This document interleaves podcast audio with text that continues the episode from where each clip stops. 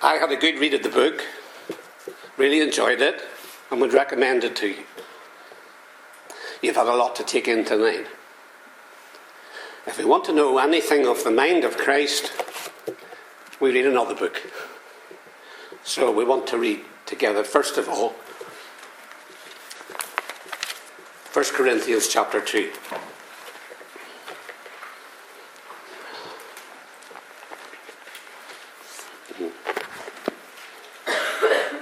And we read from verse 11.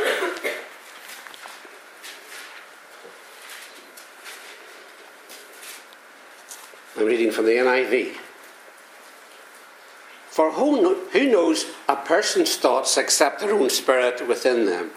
In the same way, no one knows the thoughts of God except the Spirit of God.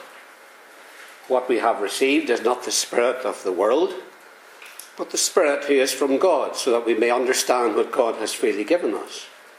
This is what we speak, not in words taught by human wisdom, but in words taught by the Spirit, explaining spiritual realities with Spirit taught words. The person without the Spirit does not accept the things that come from the Spirit of God, but considers them foolishness and cannot understand them because they are discerned only through the Spirit. The person with the Spirit makes judgments about all things, but such a person is not subject to merely human judgments. For who has known the mind of the Lord so as to instruct him? But we have the mind of Christ. And I've chosen Philippians 2 for my other reading. And you know where we're going here, don't you? One of the most precious parts of the Holy Scriptures, the New Testament. Philippians 2, I want to read from verse 3.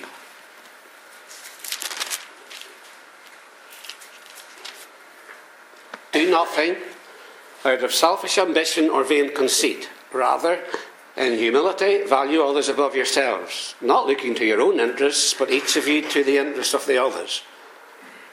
In your relationships with one another, have the same mindset as Christ Jesus, who, being in very nature God, did not consider equality with God something to be used to his own advantage.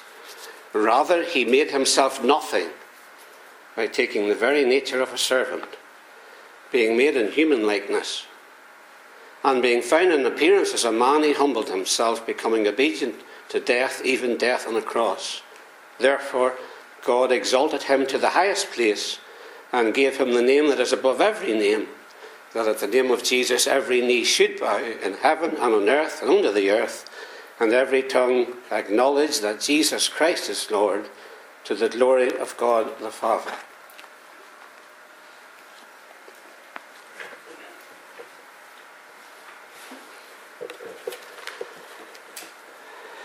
If we want to know the mind of Christ, we will need to know the mind or the thoughts of God and the mind of the Spirit of God because they are one. One mind. So the apostle tells us in 1 Corinthians 2 that we've read no one knows the thoughts of God except the Spirit of God. The things that come from the Spirit of God are discerned only through the Spirit. So if we're going to understand anything of the mind of Christ or the mind of the Lord, we will learn it through the Spirit of God. It's the only way. And that's what we're under the influence of tonight as we listen to the Word of God, the Spirit will give us an understanding of what we hear. the Greek word for mind in 1 Corinthians 2 is nous.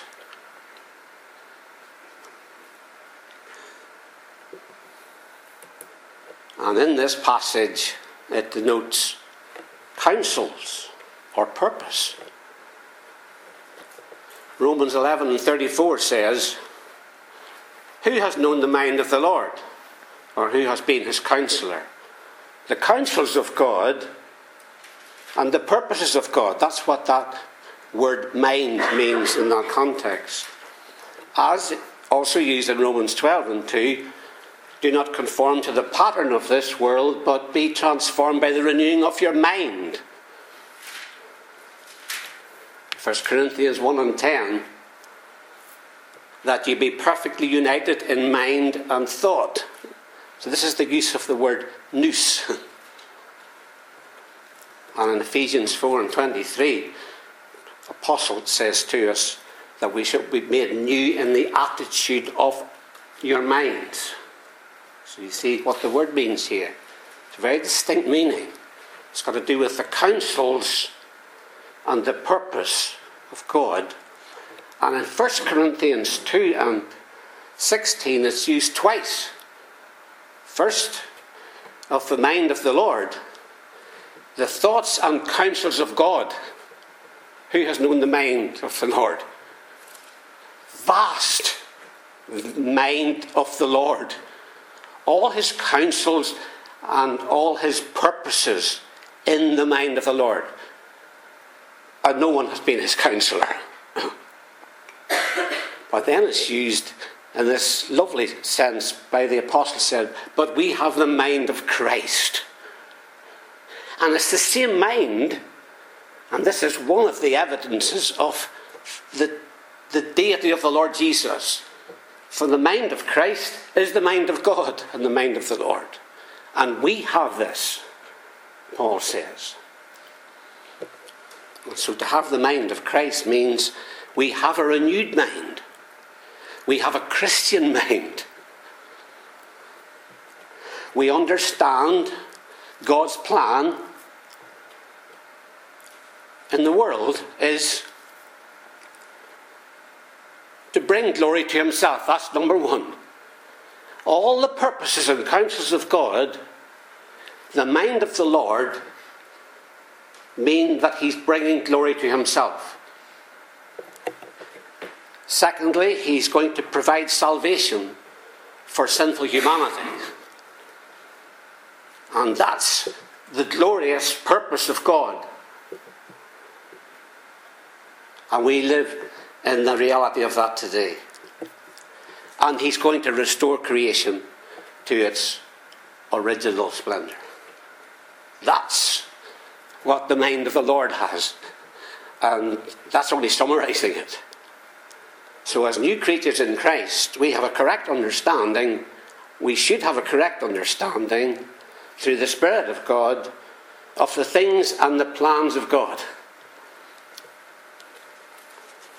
Indeed, in a sense, this is the Christian worldview.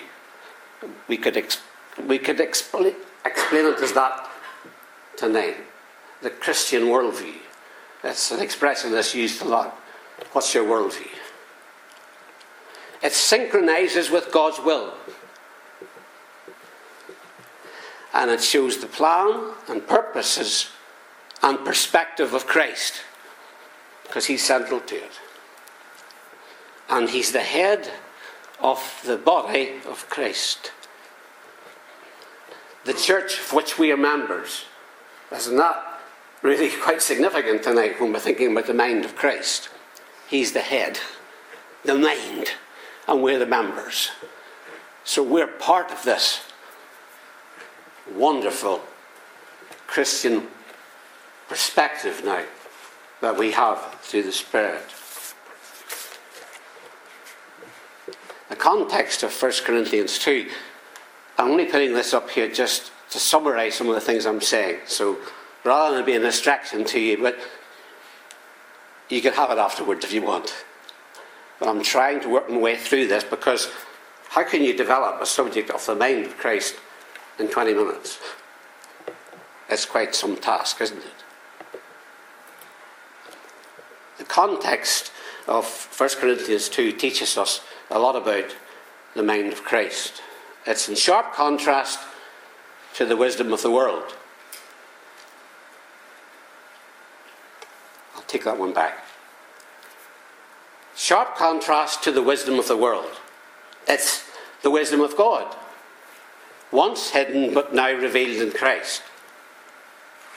It's available to believers, that's us, through the Spirit of God. it cannot be understood without the Spirit of God. So the unregenerate mind can't understand these things. It's impossible. They're revealed through the Spirit of God. And that's a wonderful thing, isn't it? To realize that tonight, that anything that we understand of this is because the Spirit of God is teaching us. Right now, He's teaching us. And that's an ongoing development. And it gives us discernment in spiritual matters. And I would suggest, of course, much more than spiritual matters because it gives us discernment in respect of how we live in this world, the decisions that we make. But we must come into this, this mind of Christ in a continuous and ongoing renewal of our minds. This is not something that comes just once and that's it. We're constantly, daily, we should be renewing our minds and developing our minds in the mind of Christ. We need to be active in it. We need to be disciplined in it. We need to be persevering in it. And we'll get to the point where we're delighting in it. What do we spend our time thinking about? What are our ambitions in life? What are we preoccupied with? What do we treasure most in our lives? Are we training our minds as to what we take in and what we think about? Is there a discipline in our lives?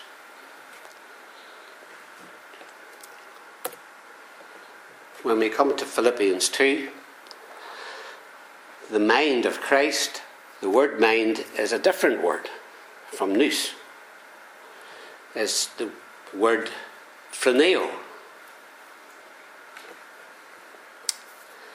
It means to think or to have a certain way in our mind. It implies a moral interest or reflection. So this is different.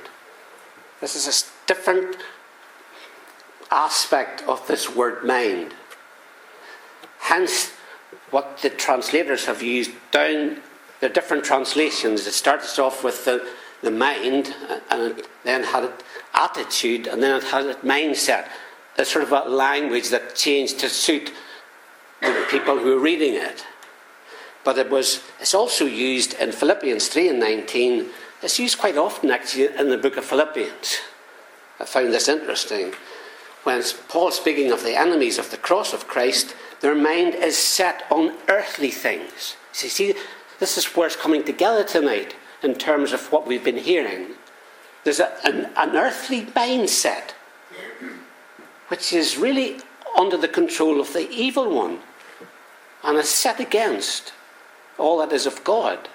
But this is a different mindset here. This is the mind of Christ. In Colossians 3 and verse 2, the apostle is encouraging the saints to set their minds or their affections on things above, not on earthly things. So, this is what we should be preoccupying ourselves with, and this is what we should be using our minds with. They're, they're being filled daily by different things that are of God and of Christ spiritual matters. So, Paul says here, before he speaks about the Lord Jesus, and one of the most beautiful passages that speak of Christ coming into the world.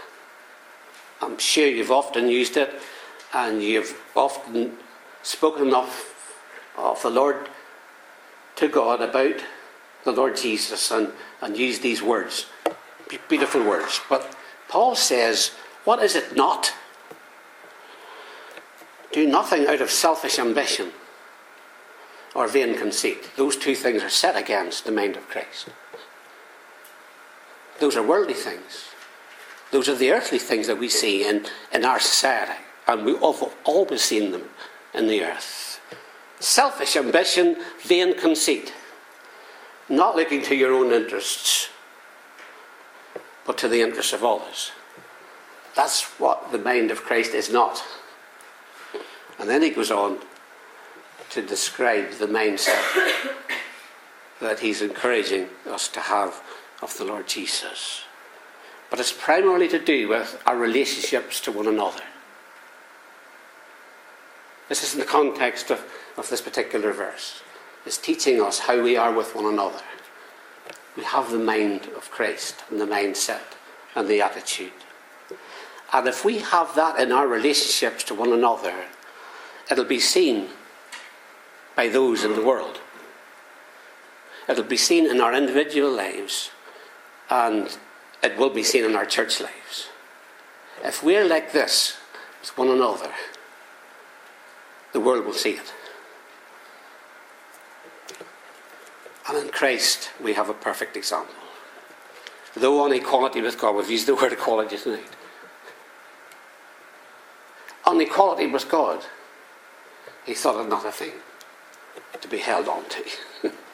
what an amazing example of the mind of Christ.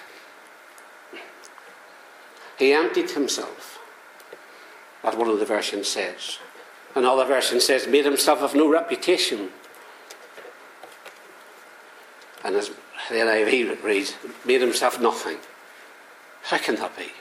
That's just in sharp contrast to what this world's like and what we are like without the Spirit of God within us not like the pattern of the world. Full of self, full of pride, full of ambition, full of greed, full of grasping after power. Taking the very nature of a servant. We've been talking about slaves. The Lord Jesus took the very nature of a servant, who was in the very form of God. He took the very nature of a servant. The one who was equal to God and as such was served and worshipped by all of heaven. He took the very nature of a servant. And we'll come to that a bit later tonight, after a few moments. He humbled himself. Humility. Becoming obedient even unto death. Not just any death, but as we've heard tonight, a death on the cross. And for that society, he was a nobody, a nothing. And they would have taken his body down and it would have just decayed on the ground if it hadn't been for that God had his man in place to, to clean that body and Nicodemus and Joseph of Arimathea saw to it that he, he was buried. That's the perfect example of the attitude of mind that the apostle is encouraging us to have with one another and in this world. So, how can we summarize it? It's up there on the screen. A selfless, servant centered, humble, and obedient mind. That's the mind. We will share Jesus' perspective of humility and obedience. And we will show compassion, and we have many examples of that in, in, in the New Testament. And prayerful dependence on God because we'll need that help from God. Need to move on.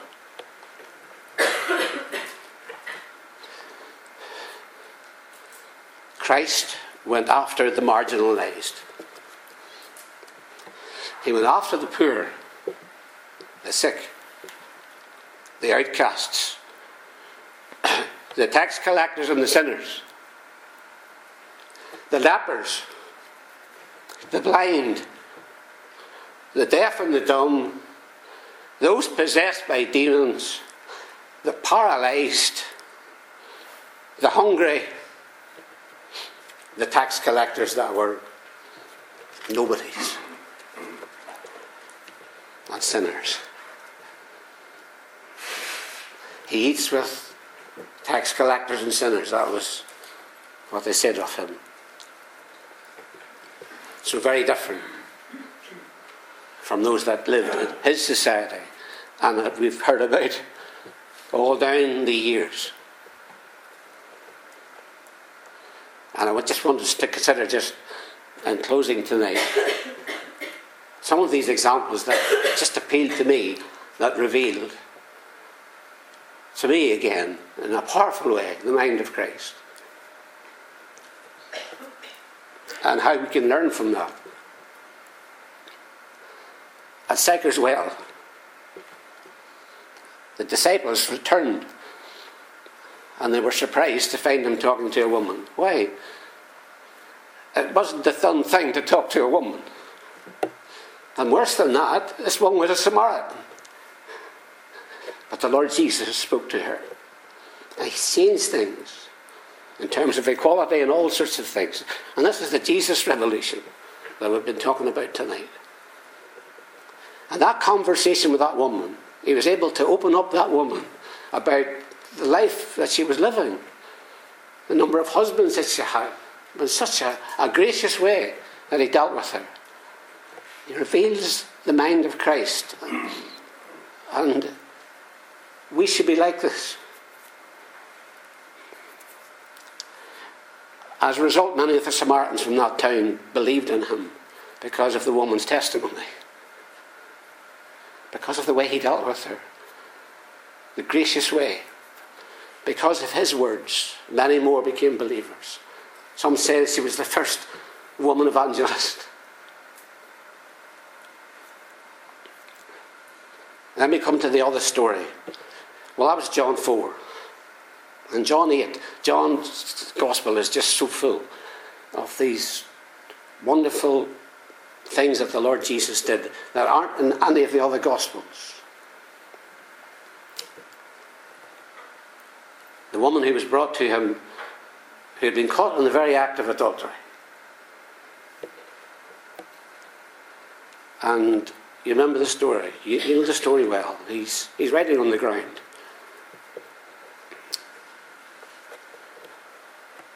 The first of you who has no sin, you cast a stone. And from the eldest to the youngest, they had to walk away. And he straightens up and he speaks to that woman Woman, where are they? Has no one condemned you? No one, sir, she said. Neither do I condemn you. Jesus declared. But he didn't stop there. Go now and leave your life of sin. The mind of Christ. And though he's Lord and Master, and we acknowledge that, he shows us an example in John 13. One of the most precious things in the, in the life of the Lord Jesus. This is before he, he goes to Calvary. Jesus knew that the Father had put all things under his power. These words are powerful. He knew it. All things under his power. and that he had come from God and was returning to God. He knew it. And he knew that before he returned to God, he would go by the cross. So he got up and he took off his outer clothing and wrapped a towel around his waist. That was the slave, that was the servant. You can hear Peter speaking about it in his epistle. All of you clothe yourselves with humility. I'm sure he could remember that happened that night. He wrapped a towel around his waist, and after that, he poured water into a basin and began to wash his disciples' feet, drying them with the towel that was wrapped around him, including Judas. Judas was still there. The one who would betray. When he had finished washing their feet, he put on his clothes and returned to his place. In wonderful microcosm, that's him coming from the glory, humbling himself. And then he puts on his clothes again and he returns to the glory. When he had finished washing their feet, he put on his clothes and returned to his place. I have set you an example, he says to the disciples, that you should do as I have done for you. Now that you know these things, you will be blessed if you do them. It's a wonderful example of how we can show to one another the mind of Christ. Many ways in which we can do that. And his teaching, how radical was that? Matthew 5 and the subsequent chapters. Blessed are the poor in spirit. That would have been so different from what they would have thought on that day.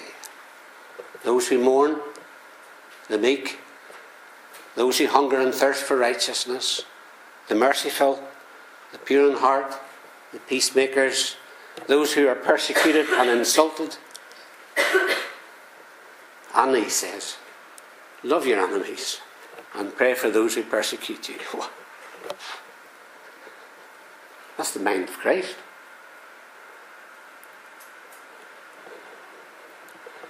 These are the ones who are blessed.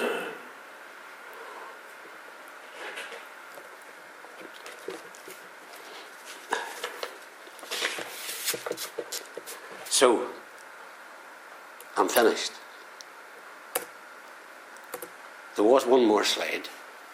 I'm sure it was there. What is it? Sorry. You can see that all right, can't you? Sorry about that. I'm getting a bit confused at the end here. Again in Philippians 2, and it's at the end of this particular now, this particular chapter that we've read from tonight. Paul now says, Continue to work out your salvation with fear and trembling, for it is God who works in you to will and to act in order to fulfill his purpose. So you see, there's an aspect of willing and training the mind into the mind of Christ so that we can act accordingly.